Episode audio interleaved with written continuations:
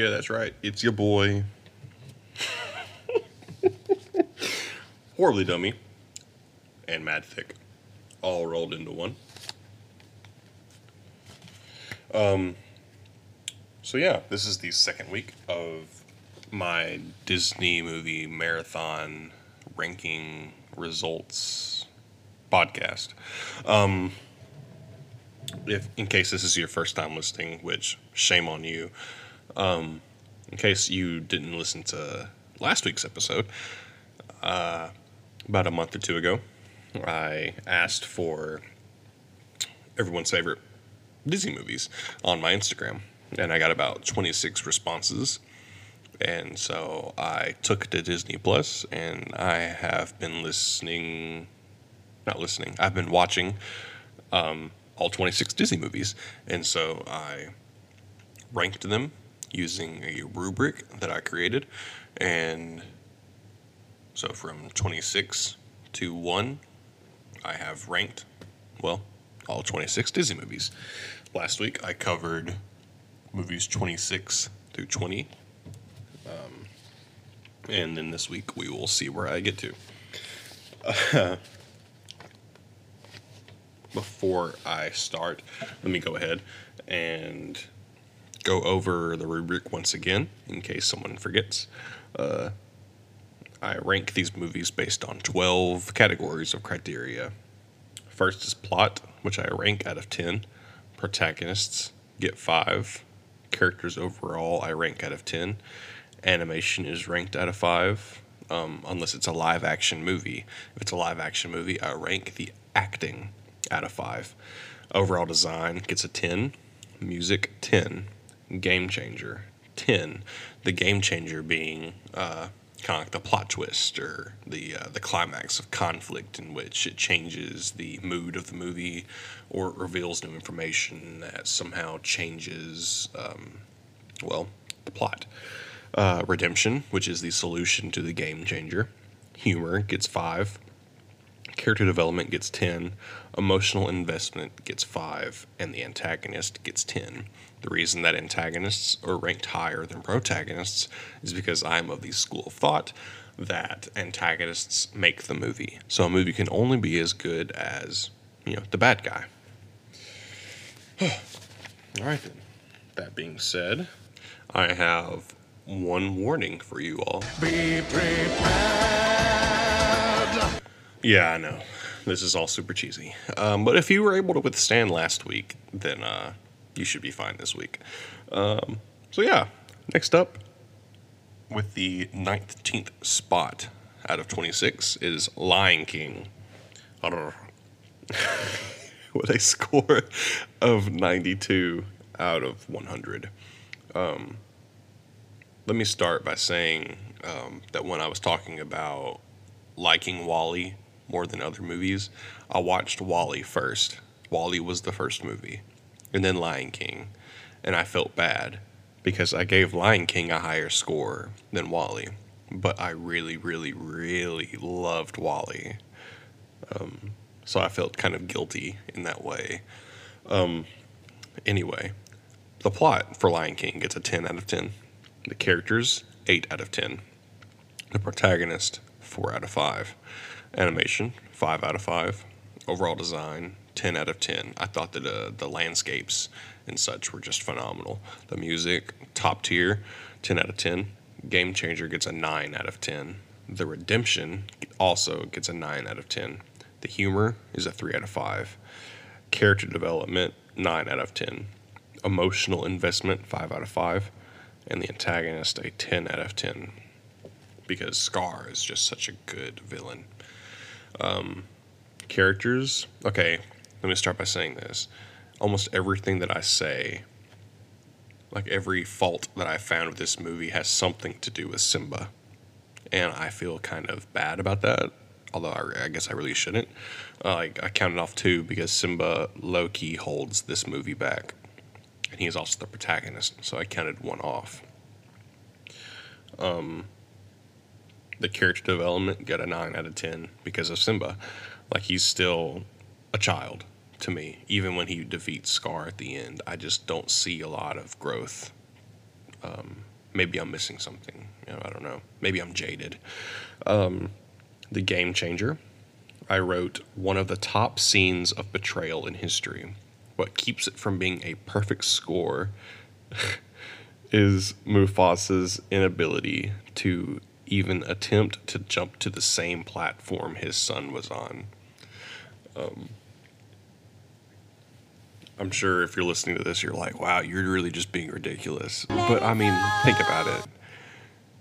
Mufasa had enough power to put Simba on that platform, and it's a huge platform. You know, if you go back and watch the movie, there's plenty of room on there. He had enough power to jump up onto the side of this um, decline and crawl his way up but he didn't have enough power to jump onto a lower platform where his son was on. It just didn't make any sense. So I cut it off one point. Maybe um, maybe I'm just being picky, but uh, I really had a problem with that. Not even gonna front. No cap. Uh, the redemption. It's a nine out of ten. I wrote, "Why didn't the other hyenas jump in on the final fight?" Um, I guess I'm referring to the um, the fight between Scar and um, and Simba. You know, why did why did they let that just be a one-on-one fight and then only join in after the fact to get Scar? It didn't make any sense to me. Um, animals are animals.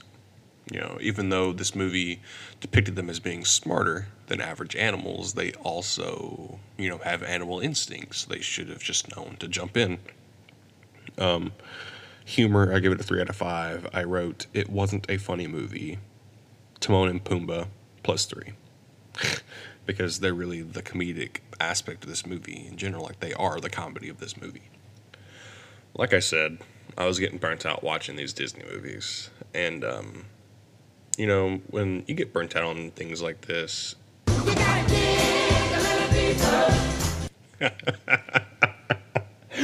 uh, I am cracking myself up here. Um, next up, at 18 out of 26, we have Princess and the Frog, which is also another one of my favorites that I watched. Um, with a 92 out of 100. The plot, 10 out of 10. The protagonist, 5 out of 5.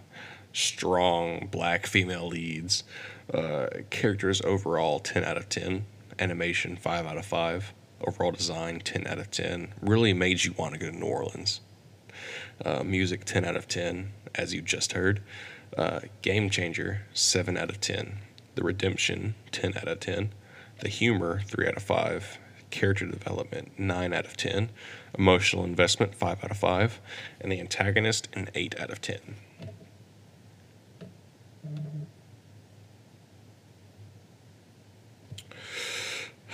For a score of 92 out of 100. Um, so really, my first problem is the game changer. Uh, I wrote kinda, kinda sudden and unfulfilled. It feels empty, but the dramatic irony is still very good. What was I talking about? like, I really wish I had wrote down some context because I wrote it was also one of the first movies that I watched. Um, so I wish that I had wrote down some uh,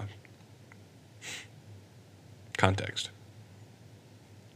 I think that I'm referring to when um, Prince Naveen gets kidnapped um, off the boat, um, and that's why it's kind of sudden. Because they all think that he ran away and to become a human once again, become a prince. Um, but we know otherwise because we know that he was kidnapped and whatnot. Um, and just feel sudden. Like there's just they just give up, and yeah, uh, the redemption. I wrote also sudden, but refreshing that the protagonist and the antagonist never meet until this part. Ray's sacrifice is hard hitting, and their satisfaction with Staying Frogs is sweet. If you've never seen this movie, I apologize. You can close your ears for like the next 45 seconds. Um, I wrote that it was also sudden because it's just like Tiana and Dr. Facilier are just all of a sudden, you know, there and they haven't met one time throughout this entire movie until the very end, and it's the final conflict. Um, like I said, Ray's sacrifice is hard hitting. You know, he, um, I don't know, I cried. Um, Tiana and Prince Naveen's satisfaction with staying frogs is just super sweet because they spend the whole movie you know, trying to fight to get back to being humans, and they have their own dreams. Tiana wants to open up a restaurant. Prince Naveen eventually wants to help her open this restaurant. You know, he's fallen in love with her. He wants to spend his life with her. And then when it becomes, you know, clear to them that they're not going to be able to go back to being human, they don't sit around and mope about it. They're just like, you know what, this is fine because I love you, you love me. We'll just get married.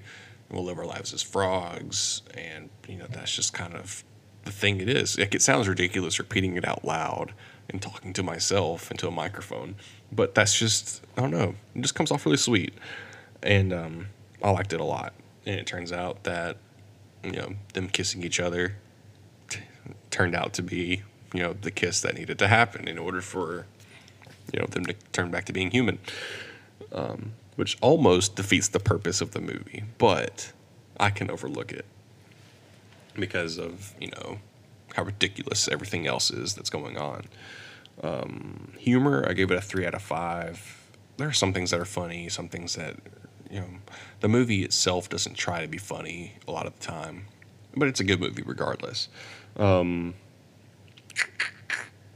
the antagonist, I give an eight out of ten. I loved Dr. Facilier as the villain, but I wrote we don't know much about him. And that is my main gripe is that we have no backstory. We don't know how we don't know how he got his magic. We don't know how he became ensnared with his friends on the other side. It's just kind of yeah, he's a bad guy. He does magic things. He wants to be rich. He wants to rule New Orleans, and that's all we get. You know, we don't know anything else about him. And I feel like this movie could have benefited from establishing some kind of backstory in that way. Um, but yeah, I really put a lot of time and effort into this um, this list. But who cares? No big deal. All right, then, never mind. Uh, next up is The Little Mermaid at number 17 with a score of 93 out of 100. Um, the plot, 9 out of 10. Characters overall, 10 out of 10. Protagonists, 5 out of 5. The animation gets a 3 out of 5. Overall design, 10 out of 10. Music, 10 out of 10. Game changer, 10 out of 10. Redemption, 10 out of 10. Humor, 2 out of 5. Character development, 9 out of 10. Emotional investment, 5 out of 5. And the antagonist, that dastardly devil Ursula, gets a 10 out of 10. Um, I can't remember what my problem with problem, not pro, parabola, my problem with the plot was. Um, to give it a 9 out of 10, I think that it was just simple. I think that's what my main problem was. It was just simple. Um, the animation, okay, so I don't know what their rationale behind this was, but literally, Ariel and the prince had completely different animation styles than almost every everything else in the movie. Everything else looked fantastic, except Ariel and the prince. I don't understand it. They looked terrifying half the time. Like I just didn't understand it.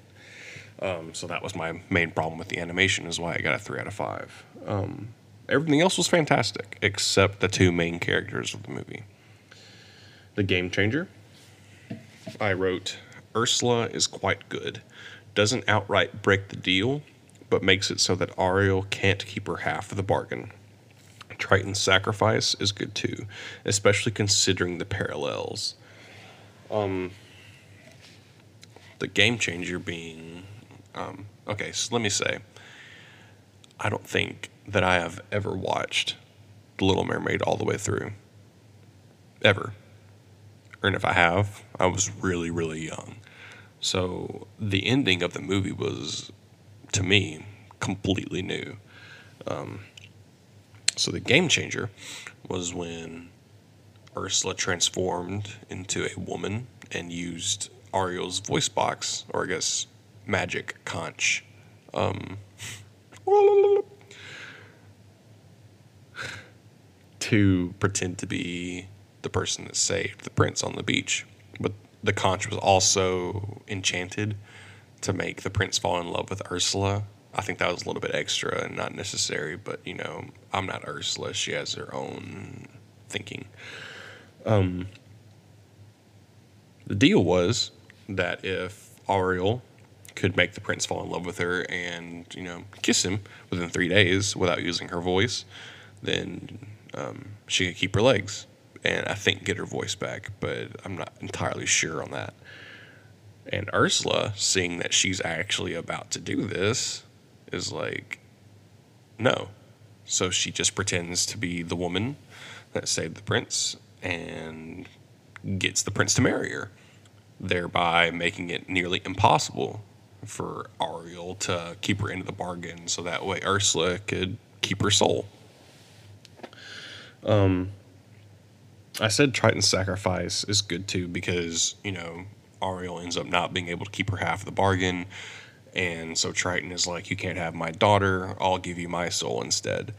Uh, which I thought was really cool, considering at the beginning of the movie, the whole thing that sets this thing in motion is when Triton discovers Ariel's collection of knickknacks from the um, the upper world or like the surface, um, and he destroys it.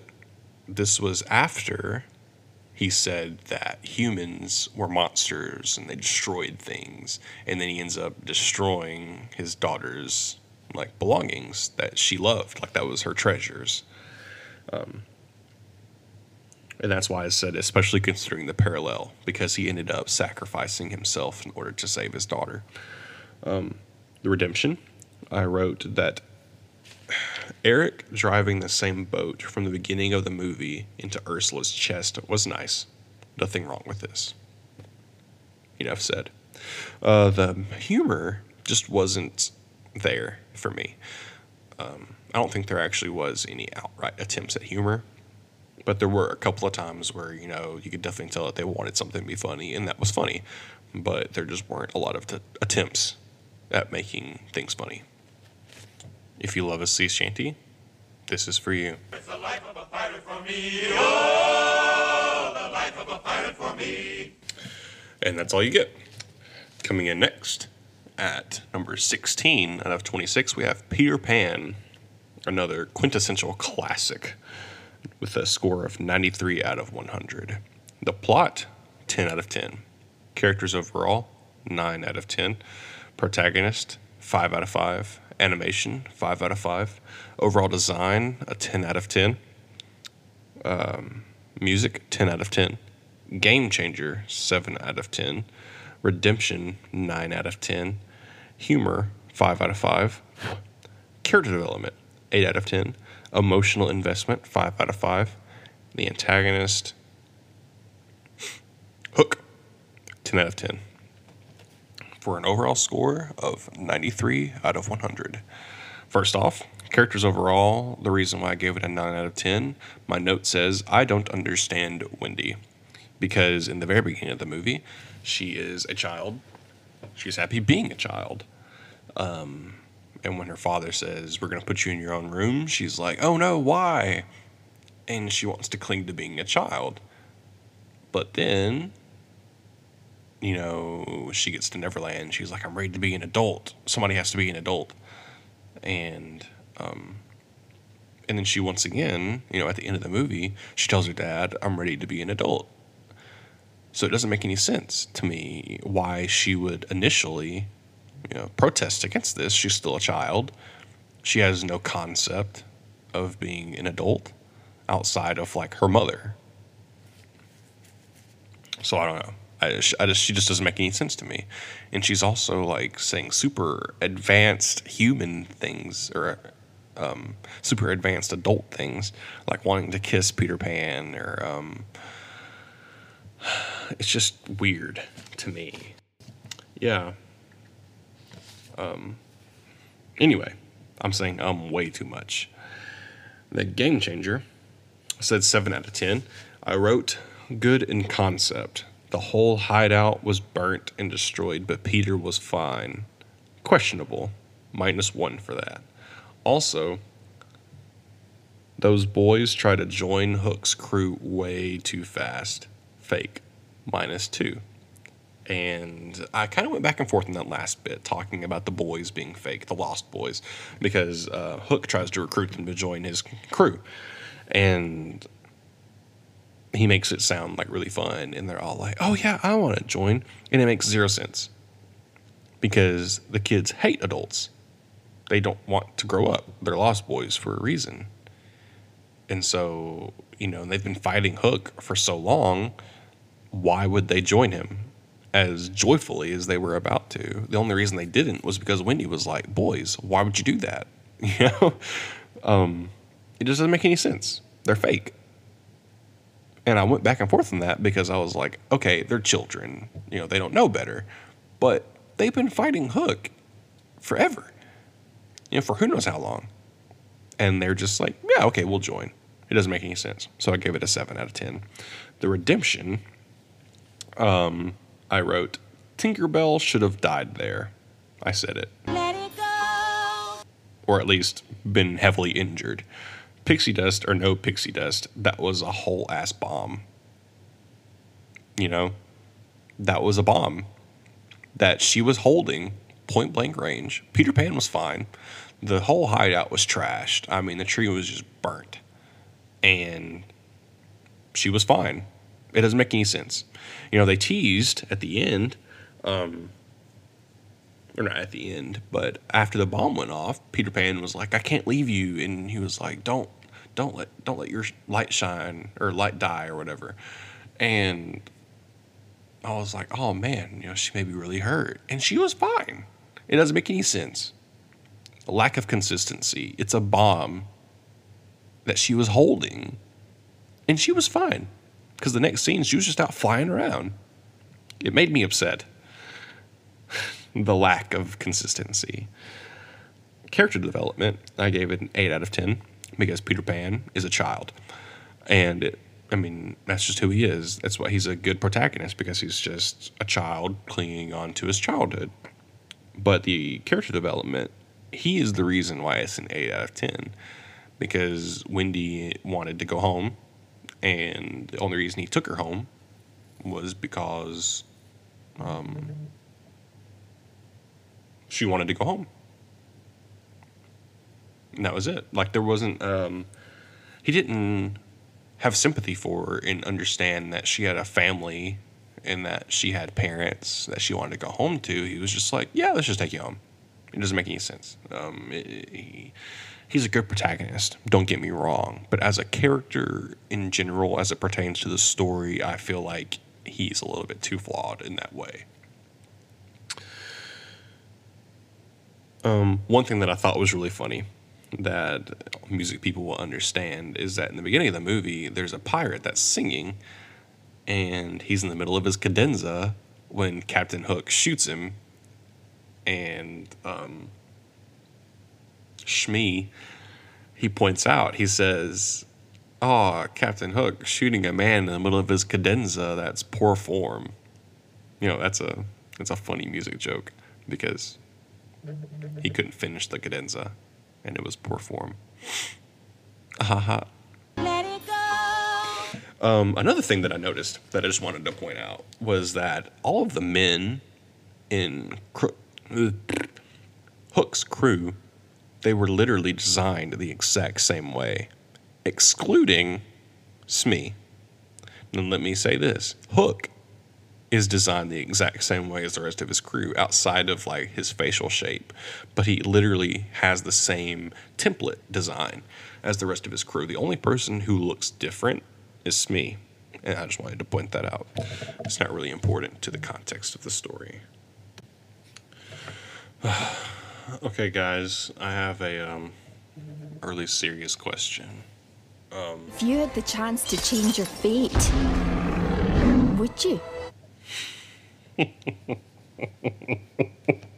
Would you?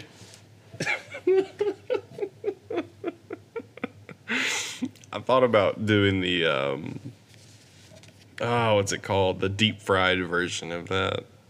But I'm afraid that if someone is listening to this while they're driving, it would scare them and they would um they would crash. If you had the chance to change your fate, would you? Would you?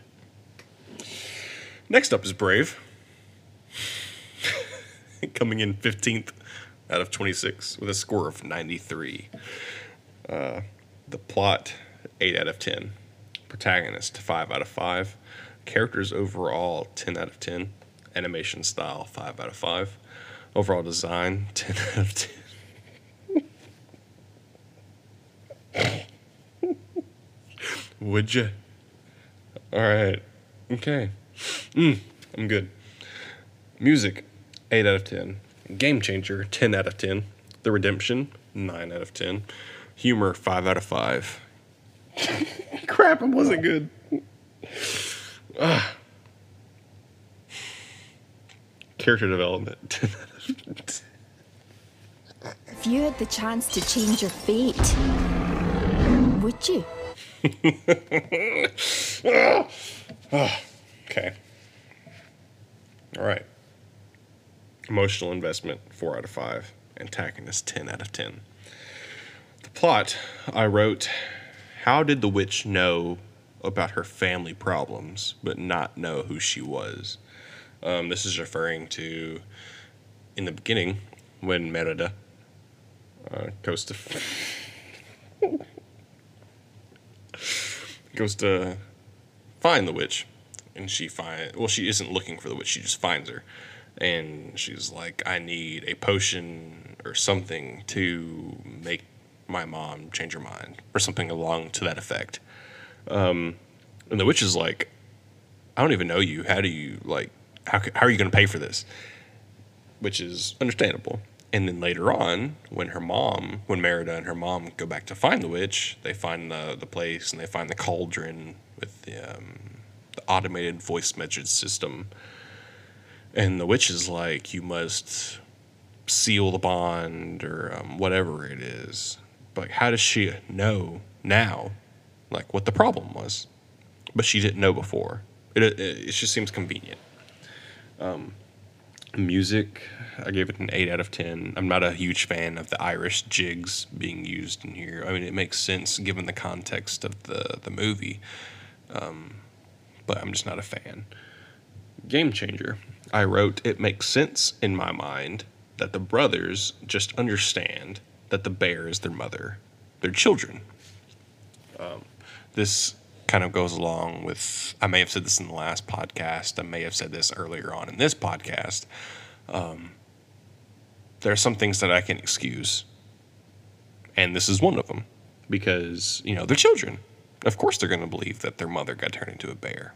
They're i mean their imagination runs wild and especially considering that their parents both have told them about magic and and all that stuff so they're just kind of like yeah this makes sense. Yeah we want to help um, redemption i gave it a 9 out of 10 i wrote what doesn't make sense is that we're supposed to believe in this universe with magic and potions that Fergus can't see that the bear was his wife. He.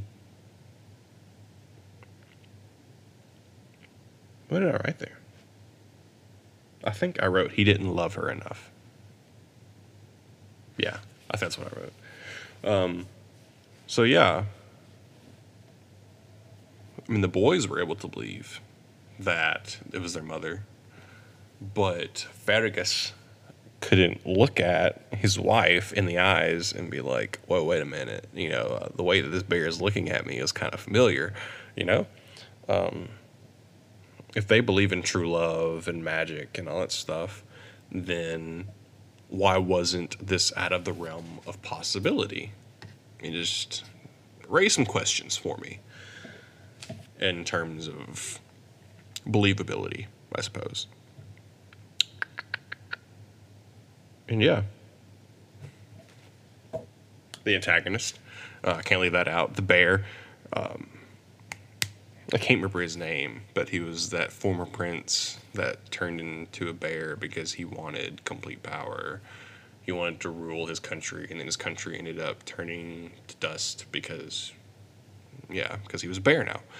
Um, I actually ended up reading up more on his backstory, and it's really interesting. Um, he actually had like his own short series or short film, I think, that Pixar decided to do that I appreciated a whole lot. Up next is a uh, movie that I really like. What else let you listen?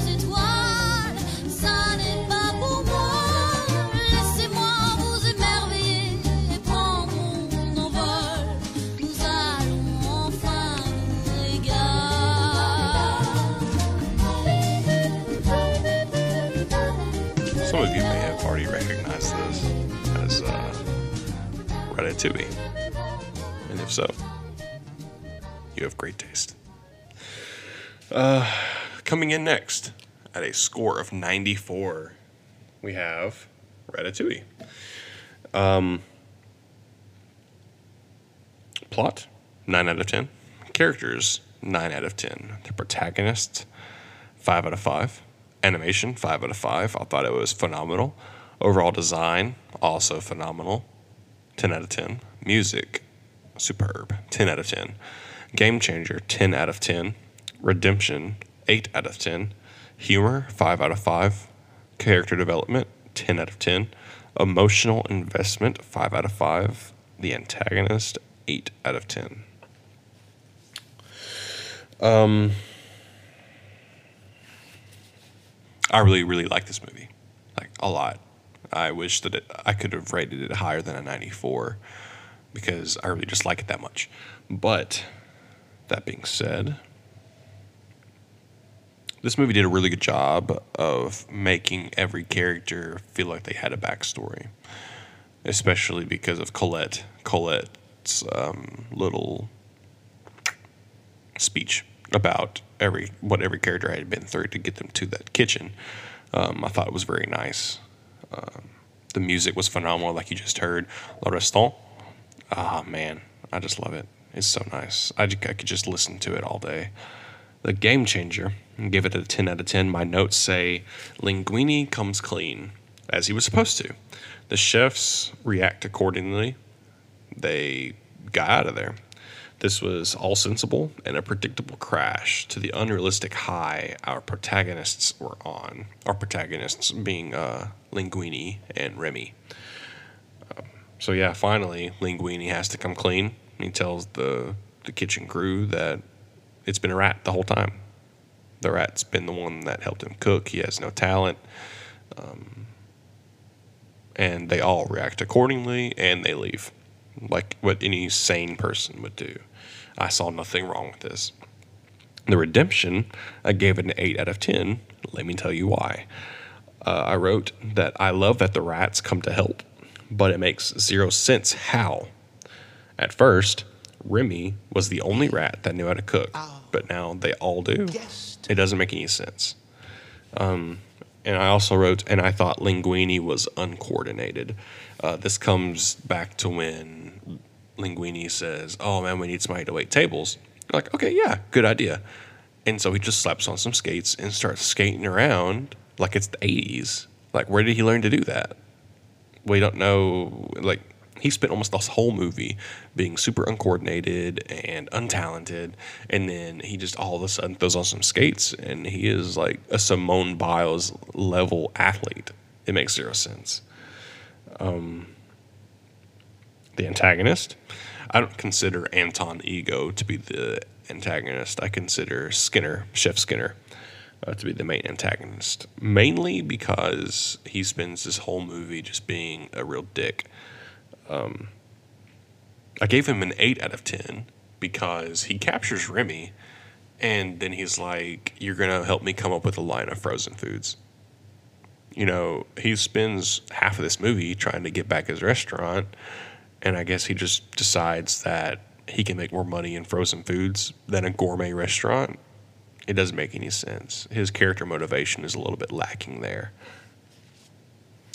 Um, so this whole experience has been a little bit of a haha did it again. Um, if you recognize that song, you will know that at number 13 on our list of out of 26, we are at the halfway point. It is Lilo and Stitch, a certified smart movie with a score of 95 out of 100. Um, love this movie doesn't take itself too seriously. Um, growing up, it was my favorite movie, or one of my favorite movies, along with the series. It was one of my favorite things to watch on TV. Uh, the plot gets a 10 out of 10. Characters overall get a 9 out of 10. The protagonist get a 5 out of 5. Animation, 5 out of 5. Overall design, 10 out of 10. Music, a 10 out of 10. I loved the Elvis callbacks. Uh, Game Changer gets a 9 out of 10. Redemption gets a 10 out of 10. Humor gets a five out of five. Like I said, super smart movie. Makes really makes a whole lot of fun of itself and just how ridiculous it all is. Character development gets a 10 out of 10. Emotional investment gets a 5 out of 5. And the antagonist gets a 7 out of 10 for an overall score of 95 out of 100. Um, let's start at the top with the characters overall. They're all a little dumb. And that's my note they're all just kind of dumb. Like, how do you not realize that this blue animal is not an animal? Like, animals aren't blue. There's no way in hell I would believe that that's a dog. Couldn't pay me. Um, the plot is super strong. You know, it's a sister and her other younger sister, and they're both just trying to take care of each other because their parents passed away. And the older sister is trying to do what she can, but the younger sister is just so weird. She's struggling with like people leaving her and stuff. And you know, the real twist here is the idea that the sister, the younger sister, is the one that would end up having to leave because you know um, the the, the, the what's it called child protective services you know they end up coming to take her away um, so that's a really heartfelt twist. The overall design merely makes you want to go to hawaii. The game changer the 9 out of 10 um, i wrote jumba's alignment is inconsistent. What exactly does he want? It's very unclear. The game changer being when Jumba um, invades Lilo's house to get Stitch or Experiment 66. Um, and he just starts shooting up the place. You know, he's destroying everything. But we don't know exactly why he even wants Experiment 626. Like, we don't know if he's good. We don't know if he's bad. I mean, he's doing a lot of bad things. But when Stitch is like, "Hey, will you help me get this girl back?" Jumba's like, "Okay," and that's it, and that's all he has to say about it. And he just tells um, the octopus guy, I can't remember his name. It's been too long since I've watched this movie. Um, I did watch it for this marathon, but it's just been a minute. Um, he just tells him, "Hey, he's very persuasive." Like what? Like you're an evil scientist, a mad scientist, and you're just like, yeah, he's pretty persuasive. All right then. Um, so I just counted off one point for that. His alignment was just a little bit too inconsistent for me. Redemption, I gave it a 10 out of 10. I wrote, I thought that the fighting was cool. The arrest was emotional because it's a callback to the very beginning when Stitch is on trial in front of the galactic whatever they are. Um, and the emperor, I guess is what you would call her. She's really just the head of the thing.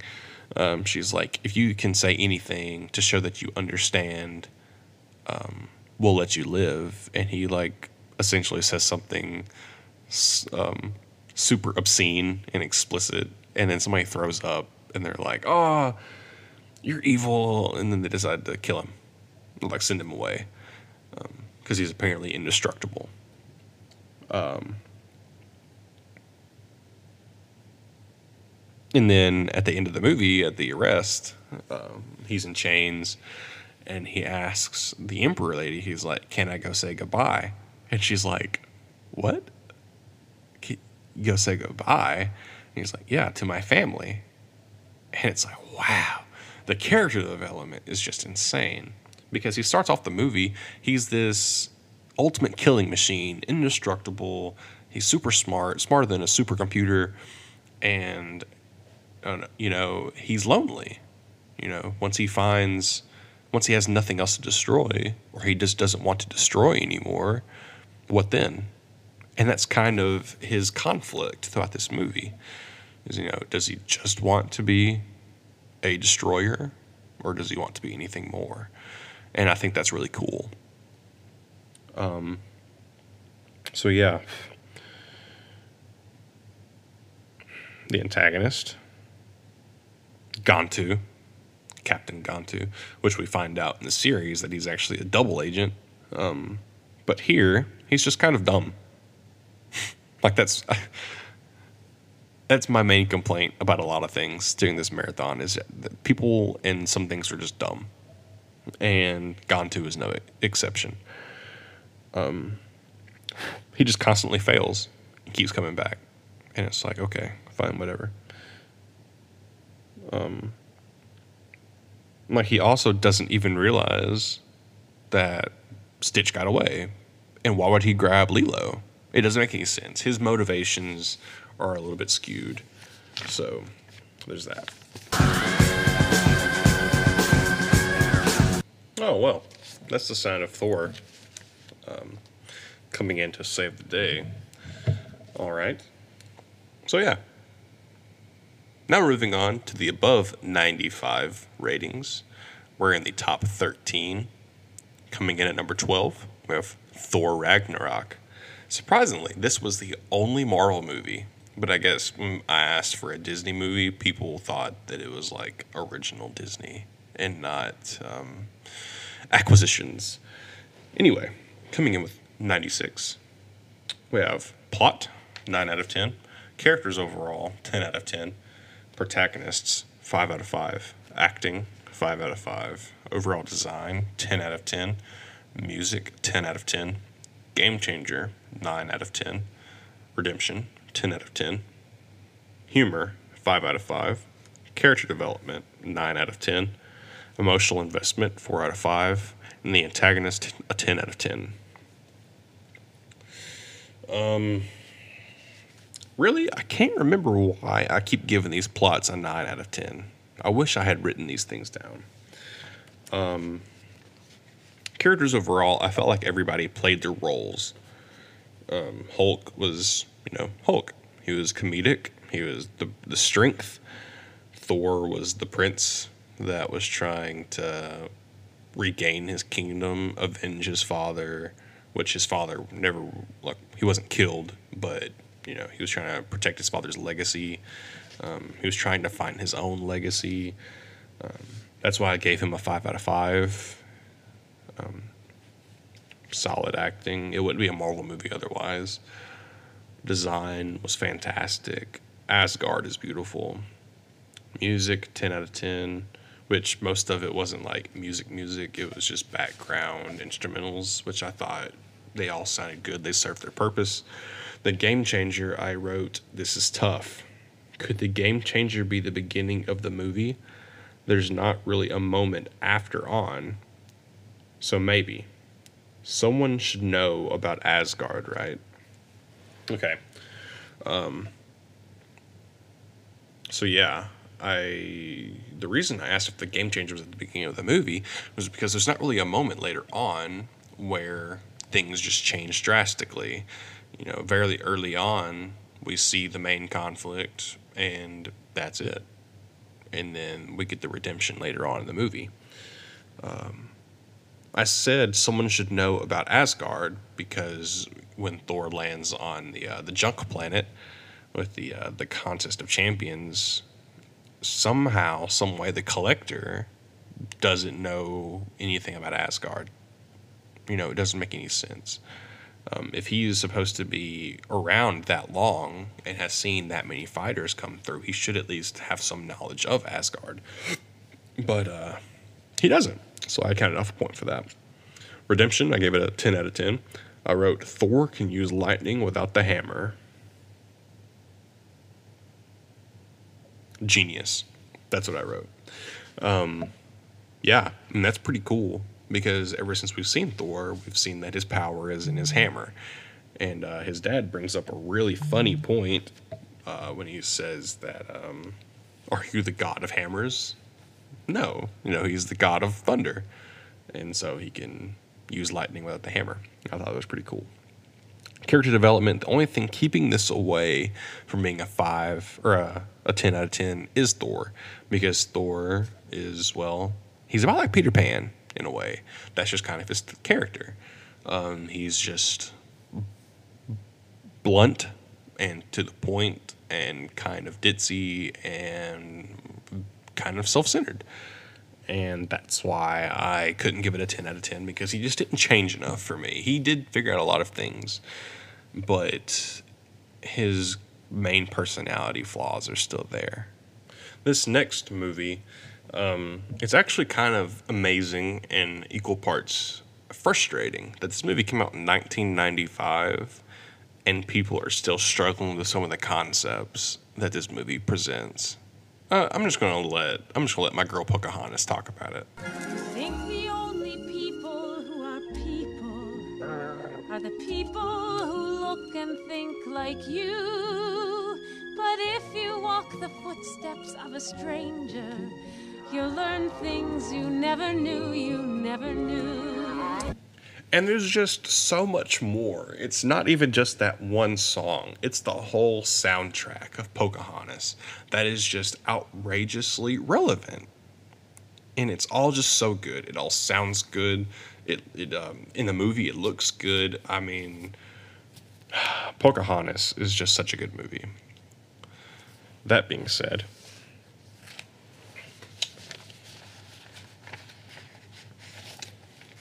Plot 8 out of 10. Protagonist 5 out of 5.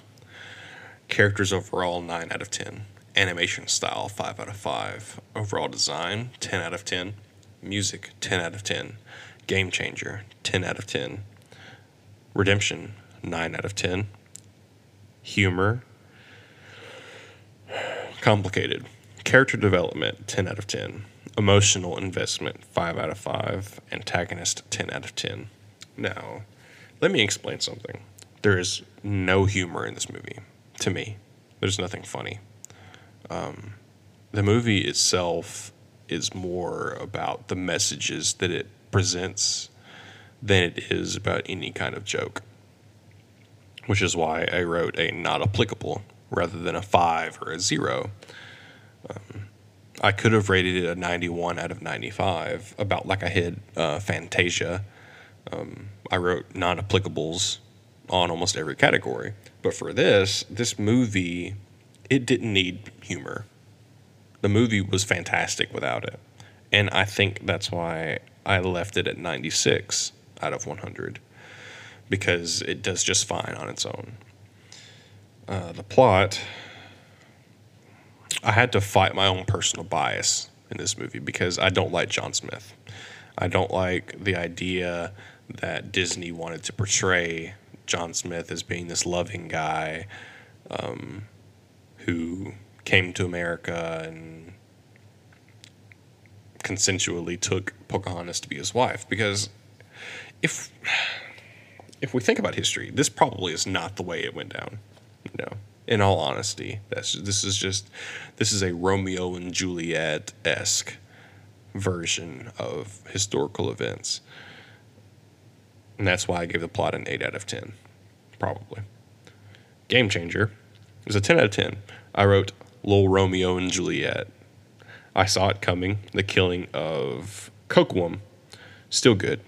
Savages was a banger and I will stand by this because Savages is the song that the the Native Americans and the uh, the settlers sang while they were preparing for war, and it's partially a banger because the cultural um, the cultural aspect where both sides believe the other are savages, and it's a lot like um, it's a lot like there was another movie that I watched in this marathon that was along the same lines, and it was just so good the parallels because both sides have a lot of things that they don't understand about the other side, and so they villainize and make the other side seem evil and like they're savages. And Pocahontas brings up the same thing in this song, "Colors of the Wind," you know, at the very beginning when she tells John Smith, she's like, uh, "You call us savages, but you've been and you've been everywhere and seen a lot of things, so you may be right."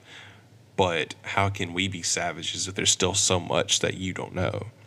And I mean, I uh, I wanted to reach through the screen and just give her a high five because that is just bars. Um, the redemption. I counted off one point for the sudden arrival of the Indians and the parentheses real savages showing up at the same place. The colonizers shouldn't have known where to go at the end of Savages, both groups show up at this hill where they're about to assassinate, or not assassinate, they're about to sacrifice John Smith for killing Kocoum. Um, even though he's not the one who killed Kocoum, it was the uh, the red haired chap from uh, Britain, which I liked that guy, but he did mm, him he did what he thought was right, but uh, questionable. And they showed up at the same place at the same time and there's no way they could have known where they were going to do it. And I can't just draw it up to circumstance. Like I said, there's some things that I can excuse that is just not one of them. Um, emotional investment. This is another movie that I hadn't seen the ending of. Um, the antagonist, I gave a 10 out of 10 because it's complicated. Because um, I guess the real antagonist was the um, the governor guy, but I think the real the real real antagonist was um, just ignorance and not wanting to take the time to understand. And that's just something that we still work we're still working on. This movie was made in 1995, and they were talking about something that was in the 15 to 1600s. So I think this is definitely a conversation that is still ongoing and still a problem that we um, have to keep open. And um, yeah. Oh, this is the ending song. Well, that's all the time that I have for this week. We are in the bottom 10. So next week we're gonna put a nice bow on this, and I will reveal my top ten picks. Until then, have a good week.